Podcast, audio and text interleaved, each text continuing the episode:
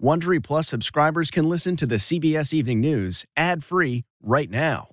Join Wondery Plus in the Wondery app or on Apple Podcasts. This spring, if you'd rather spend time enjoying your lawn instead of trying to keep it alive, there's good news. True Green is the easiest and most affordable way to get a beautiful lawn. All you have to do is water and mow, and they'll do the rest. Weed control, fertilization, aeration, and even some things you might not even think of. They'll do all of it, while you can do literally anything else. With True Green, you could have your lawn looking as good as a putting green. That's not hyperbole. True Green is the official lawn care treatment provider of the P G A Tour. True Green offers a satisfaction guarantee, and they have a verified best price promise, which guarantees you the lowest price with no compromise on quality. You do you. Let True Green do your lawn care. Visit true green dot com to get the best lawn at the best price with the best people guaranteed. This episode is brought in part to you by Audible, your go-to destination for thrilling audio entertainment. Whether you're looking for a hair-raising experience to enjoy while you're on the move or eager to dive into sinister and shocking tales, Audible has an exclusive collection of thrillers from best-selling authors that will keep you on the edge of your seat. Like James Patterson's first audio-only thriller, The Coldest Case. Experience stories like never before, where every chilling detail is brought to life by captivating sound design. Plus, as an Audible member, choose one title a month to make yours forever. And now, new members can try Audible free for thirty days. Just visit audible.com slash WonderyPod or text WonderyPod to five hundred five hundred. That's audible.com slash WonderyPod or text WonderyPod to five hundred five hundred. Tonight, in a show of support, the president and vice president visit Georgia to comfort a community and call for an end to attacks on Asian Americans. The president's message tonight: it must stop. As we learn more about the victims, who they were, and the families they left behind. Plus the new video showing the suspect waiting in his car an hour before the rampage. The president stumbles, climbing the steps to Air Force One. What the White House is saying tonight about his health. New school policy. The C D C says three feet is enough social distancing in the classroom. And does it mean those plastic shields can come down too? A C B S News exclusive, the new study that says babies could be protected from COVID through breast milk. Europe's third wave. Thousands flee Paris as it enters lockdown. Plus, the AstraZeneca vaccine gets a boost from the leaders of Britain and France. The breaking news tonight, New York Governor Andrew Cuomo now faces accusations of sexual harassment from a current aide. George Floyd evidence. A key ruling tonight that the jury in the Derek Chauvin trial will get to hear the details from Floyd's prior arrest. March Madness is back. The buzzer beaters. And the apology tonight from the N C double A after female players call out the inequalities of the food and the gym. Washed ashore.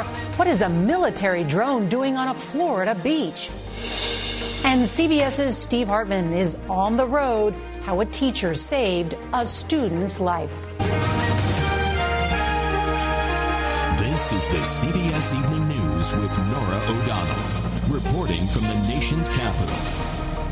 Good evening, and thank you for joining us. We are going to begin with the investigation into this week's shooting rampage at three Asian spas and the growing outrage over a disturbing trend of hate crimes against Asian Americans nationwide. As we come on the air, the president and vice president are in Atlanta, meeting with community leaders and addressing the attacks head on. The president just saying moments ago that America must address the ugly poison that's long haunted our nation. He's also calling on Congress to pass a bill addressing hate crimes tied to the coronavirus pandemic. And Vice President Harris, the first Asian American to hold that office, telling the audience that racism is real in America and it always has been. Well, tonight we're also getting new details about what the alleged killer did before opening fire, and we're learning more about the victims from their families. We've got a lot of new reporting for you and your family tonight. CBS's Ed O'Keefe is going to lead off our coverage. He's traveling with the president in Atlanta. Good evening, Ed. Good evening, Nora. The deadly shooting has rocked the city and reverberated across the country. The president tonight paying respects to the Asian American community that feels under siege and speaking out against the dangerous rise in attacks. Good afternoon. President Biden tonight with a forceful call to end violence against Asian Americans. We have to change our hearts. Hate can have no safe harbor in America. It must stop. Too many Asian Americans have been walking up and down the streets and worrying. They've been attacked, blamed, scapegoated, and harassed. They've been verbally assaulted, physically assaulted, killed. Earlier, the president spent more than ninety minutes meeting privately with Asian American activists and legislators, including State Senator Michelle Au, who had a message for Mister Biden. The Asian community is scared. We are living in terror. We have been for the past year at least. And this latest incident here in Atlanta is just taking place on top of a culture of fear of violence. Reported attacks on Asian Americans in the past year jumped to almost four thousand amid the pandemic. This recent surge has been driven by the racist political rhetoric of the former president and many of his colleagues. Kung flu. Yeah. Reports show anti-Asian sentiment on social media increased dramatically after former President Trump first used the hashtag Chinese virus last spring. They started calling me Chinese virus. Air Force veteran Denny Kim, who was assaulted on a Los Angeles sidewalk last month, said the government has to take action. It's as important as my mom living and not fearing for her life when she walks to the grocery store. I feel like President Biden really needs to protect Asian Americans right now. And Ed joins us now from Atlanta. And Ed, the president on the way there to that stop made quite a stumble on the stairs of Air Force One earlier today. Is he okay? That's right, Nora. He was boarding the plane, jogging up the stairs, and stumbled three times before catching himself. The White House says he's fine, quote, doing one hundred percent, and didn't require any medical attention, citing the high winds as one of the reasons he took the tumble.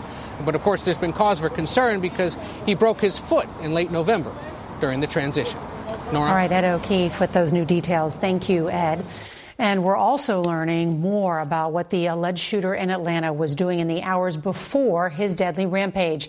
Tonight, investigators say he's talking, asking if he'll spend the rest of his life in jail, while the families of those he's accused of killing are also speaking out about the loved ones they lost. CBS's Mark Strassman continues our coverage. Prelude to a massacre. Newly surfaced surveillance video shows confessed gunman Robert Long lay in wait in his car for an hour before walking into Young's Asian Massage.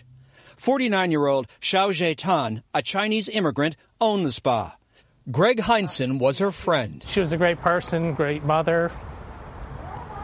She was loved. She was one of four people murdered inside. All of them remembered at last night's vigil right outside the crime scene. This just doesn't happen here. And I just want to let our community know, I want the world to know, we're better than this. Roughly thirty miles away, detectives picked up the blood trail at two spas in Atlanta. Four more people gunned down, their names released today for the first time. All Asian women ranging in age from fifty-one to seventy-four. Soon Chung Park, Soon Chuk Kim, Young A. Yu, and Hyung Jung Grant. Her son, Randy Park, wrote about his loss. Losing her has put a new lens on the amount of hate that exists in our world. But those murders are not classified as a hate crime so far by authorities. While the motive uh, remains still under investigation, at the moment it does not appear that the motive was racially motivated. That outrages many Asian Americans. We definitely believe that it was racially motivated. We have a history of being discriminated against.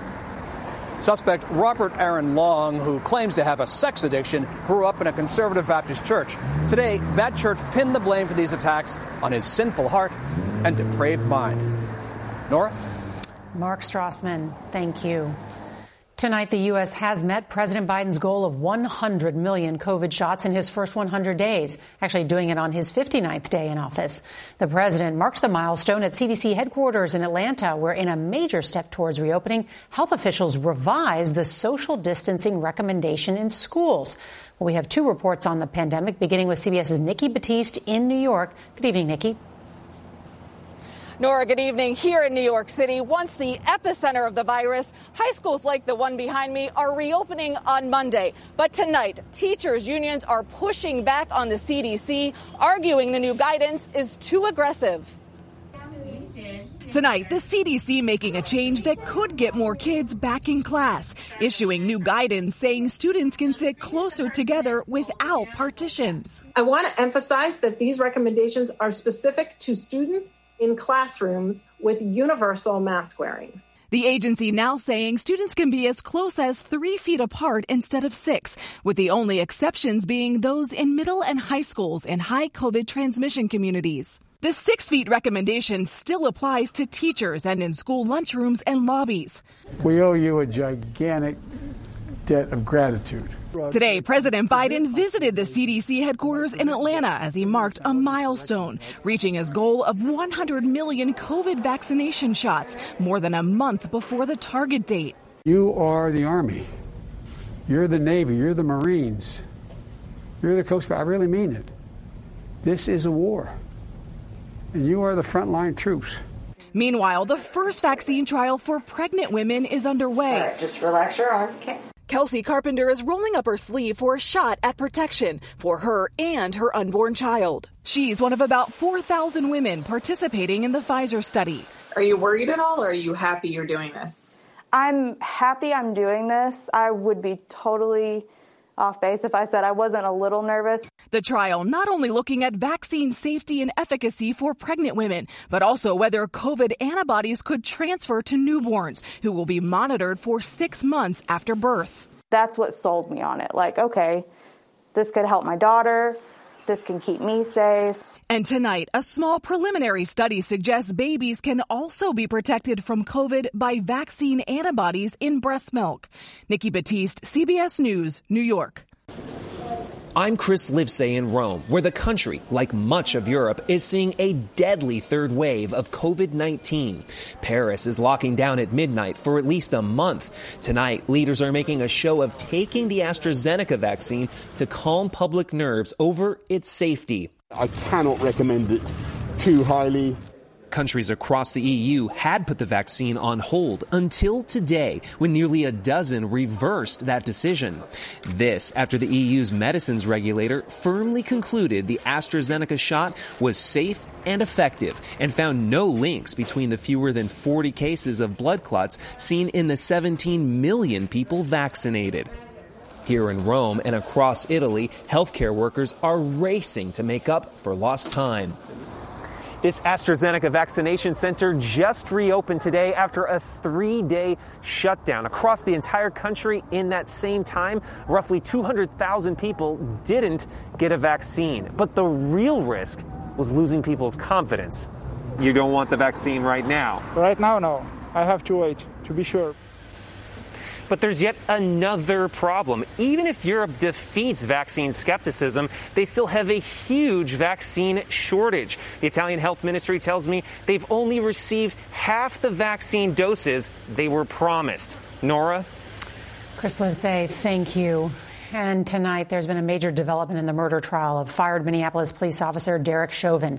A judge has ruled that jurors can see portions of this body cam footage from George Floyd's previous drug arrest. That happened about a year before he died in custody. Now, while that ruling is a victory for Chauvin's defense, the judge denied their request to move or delay the trial. And also this, just moments ago, we learned about an eighth woman accusing New York Governor Andrew Cuomo of sexual harassment. It is the first time a current member of his staff is speaking out publicly. CBS's Meg Oliver has the latest. Current Cuomo aide Alyssa McGrath, thirty-three, is the latest woman to describe a series of unsettling encounters with Governor Andrew Cuomo, telling the New York Times the governor called her and her coworker mingle mamas. She said he would ogle her body, remark on her looks, and make suggestive comments to her and another executive aide. She described one unnerving encounter with the governor. I looked up to see what was going on, and he was blatantly looking down my shirt. McGrath told the Times, you walk away from the encounter or conversation in your head going, I can't believe I just had that interaction with the governor of New York, but does not accuse him of making sexual contact with her, but says his actions amount to sexual harassment. Earlier, former Cuomo aide Charlotte Bennett sat down with Nora for an exclusive interview. I thought he's trying to sleep with me. Do you think Governor Cuomo should resign? Governor Cuomo at this point must resign. And the F B I is now investigating whether Governor Cuomo's most senior aides played a role in withholding the true count of nursing home deaths from the public for months. Cuomo has said he never touched anyone inappropriately and has rejected calls for his resignation from most of the state's Democratic leaders. How we doing, Jen? He has asked New Yorkers to await the results of an investigation headed by State Attorney General Letitia James, even as his aides mount their own parallel review. Meg Oliver, C B S News, New York. And we reached out to the governor's office for comment and have not heard back. All right, turning now to March Madness because it is in full swing. Players are being tested daily and living in a COVID bubble. But tonight there are questions about the facilities and the food given to the female athletes compared to the men's teams. We get more now from CBS's Vladimir Dutier. Another year of March Madness is finally here. It's an easy lay-in. The games hit full swing just as the N C double A was forced to admit a discrepancy in amenities for the men's versus the women's tournament. W N B A star Sabrina Ionescu, last year's N C double A Player of the Year, tweeted this photo showing a better equipped weight room for the men's teams. Thought this was a joke, she said.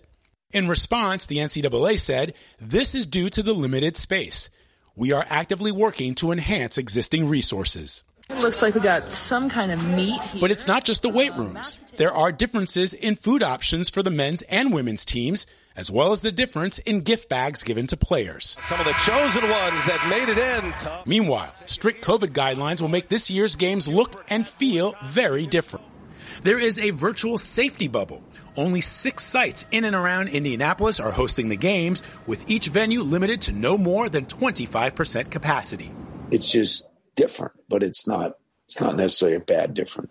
It has come with a price. All sixty-eight men's teams are tested daily.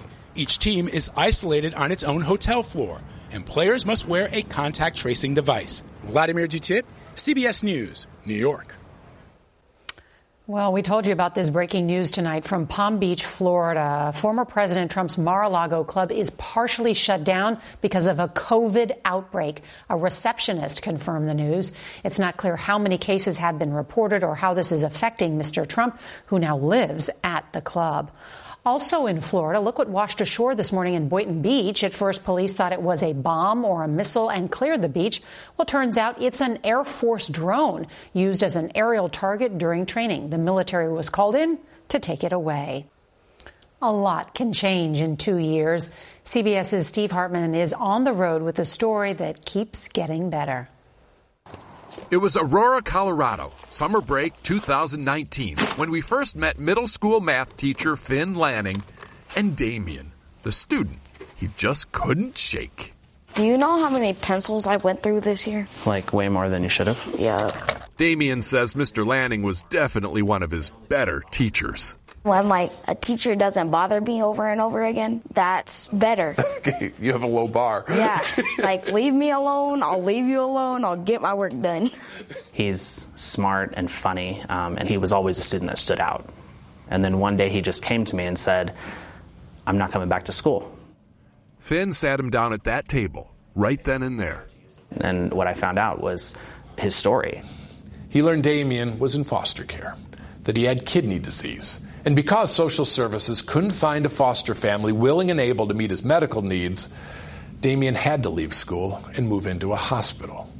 But here's the real kicker. The kid needs a transplant, desperately. And a lot of times you can't get a transplant if you don't have a stable home to return to after surgery. It hit me like a ton of bricks. I mean, you just can't sit across from somebody that you care about and hear them say something like that and know that you have room to help.